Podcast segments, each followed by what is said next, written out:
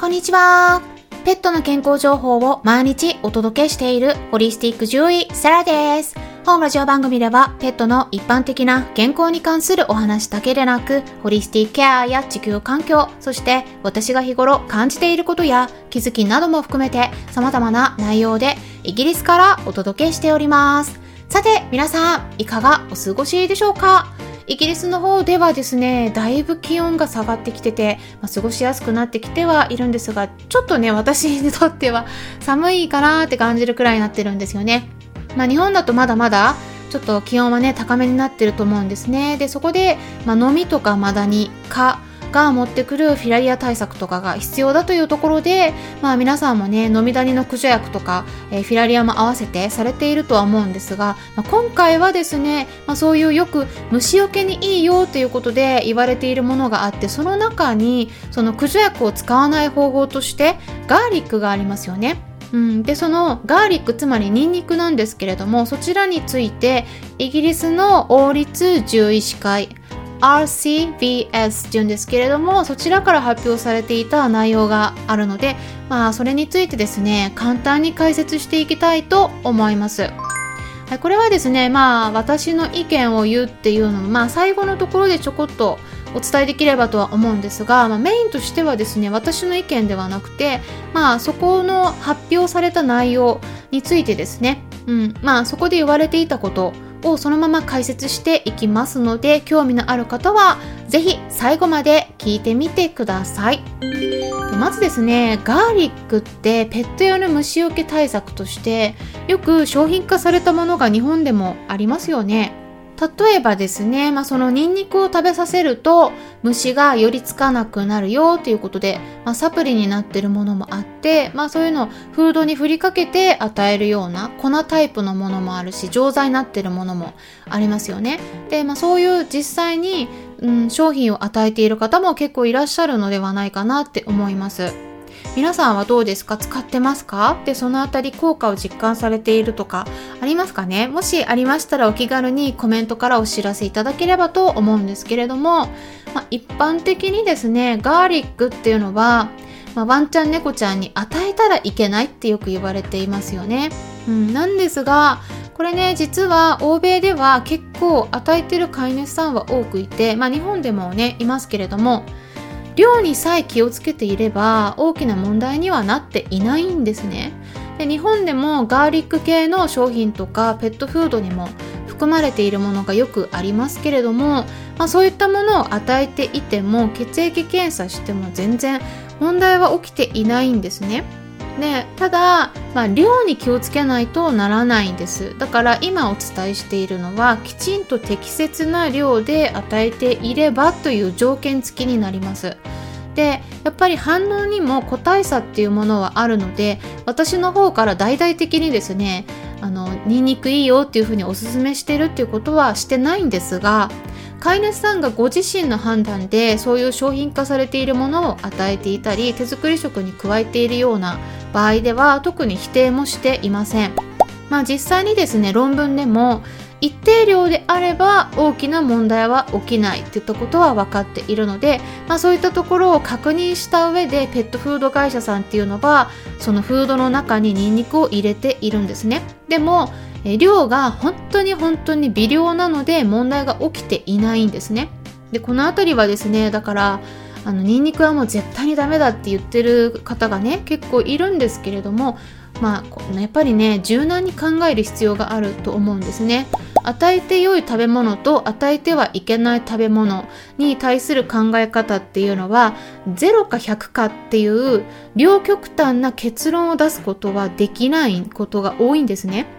例えば醤油を大量に飲んだら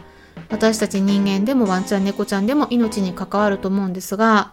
少量であればその調味料として使っている分には問題になっていないですよね。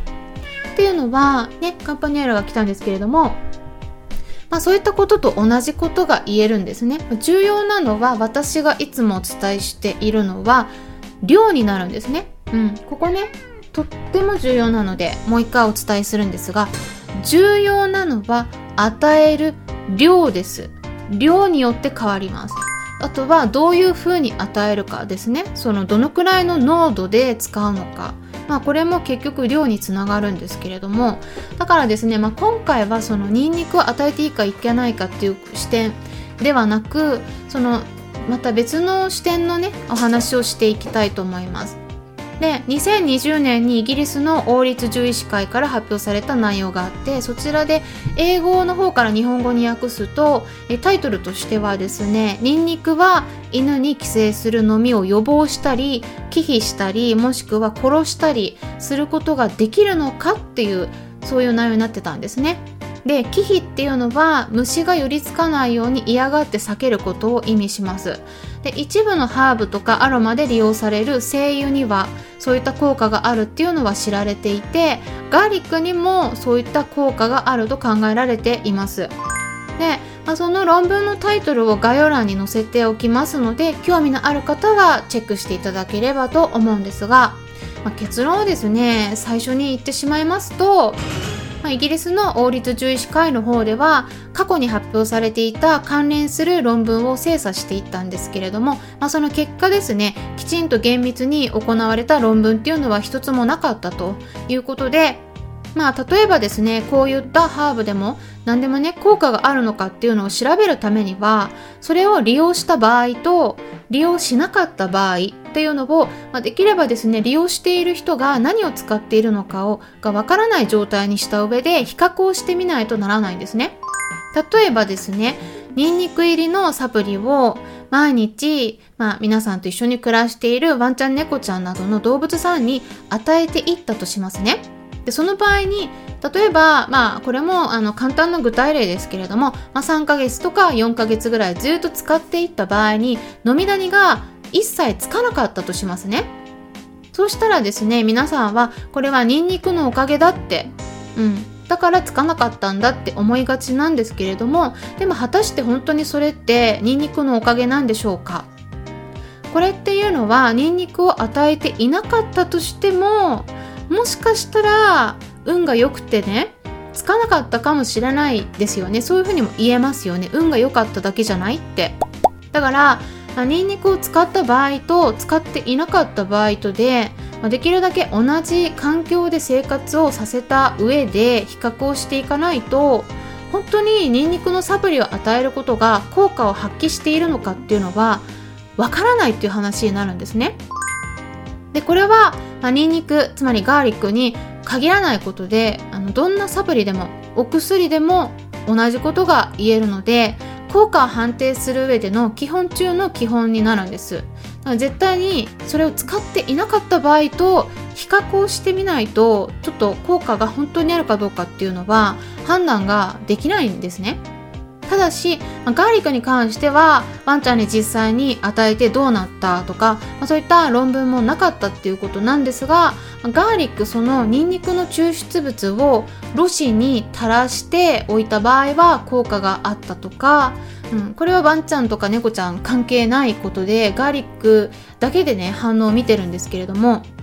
あとはですね牛に対してガーリックを食べさせると牛につくダニが減ったり、まあ、その効果が他の殺虫剤と同じ程度だったとか。ただし角の上のところにはダニがついてしまってたり、まあ、ハエに対しては効果がなかったと。そういった記載もあったんですけれども。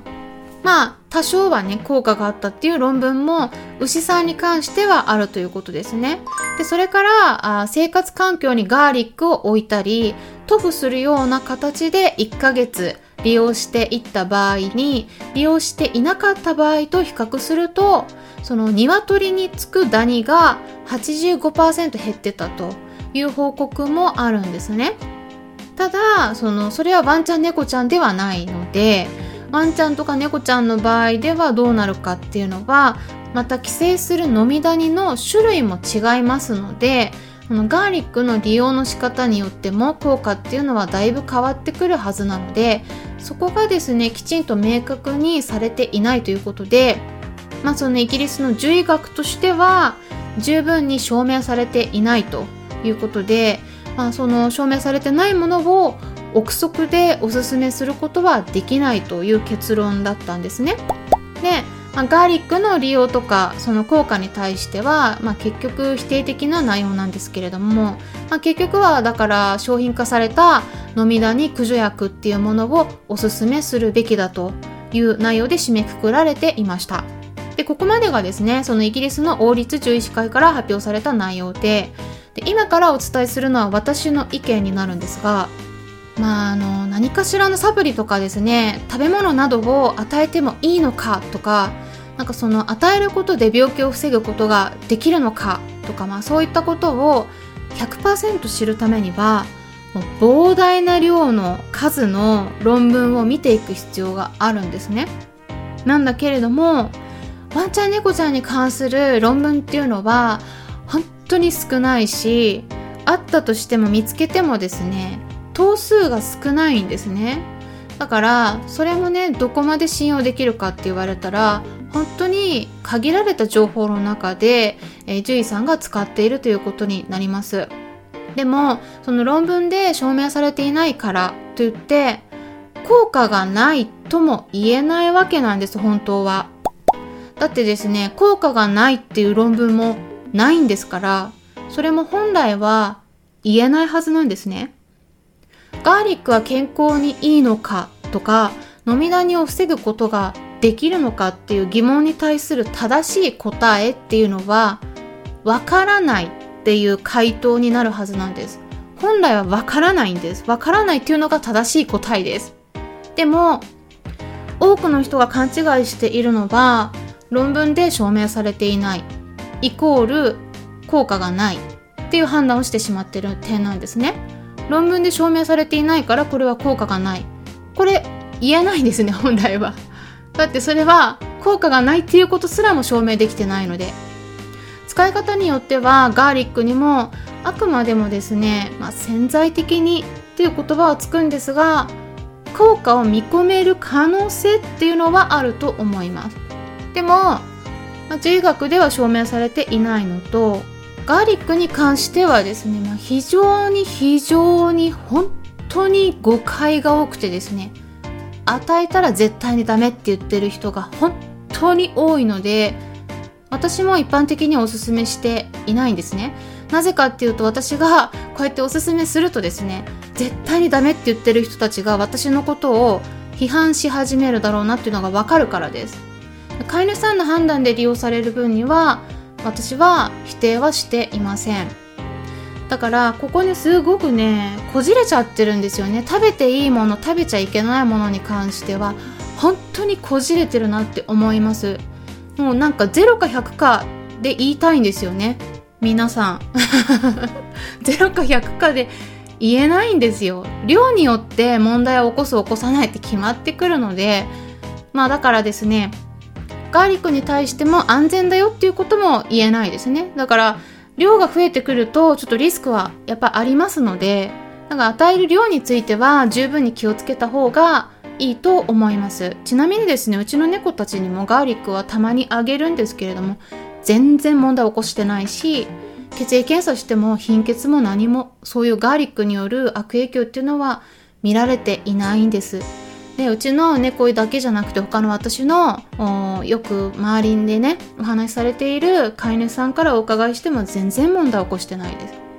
だからもうねあのただ一般的に公にはちょっとこれ言えない。ようなこともあるのでもうそこはですね自己責任の範囲になるんですけれども、まあ、獣医学の方では推奨されていないよということで今回お話ししていきました。なので、まあ、そのあたりもぜひ参考にしてもらえたら嬉しいです。ということで今回は飲みダニ予防としてのガーリックの効能まあ、実際に効果があるのかっていう点についてお話ししていきました。参考にしてもらえたら嬉しいです。そしてですね今週末またイベントもありますので、え概要欄のところ興味のある方はぜひチェックしてもらえたらと思います。これからもためになる情報を発信していきますので、よろしければいいねボタンのクリックを押していただいたり、フォローしてくださると嬉しいですし、もしも周りにこういった私がお届けしている情報に興味のありそうな方がいらっしゃったら、紹介してもらえたらさらに嬉しいです。いつも私の Twitter の方をリツイートしてくださったり、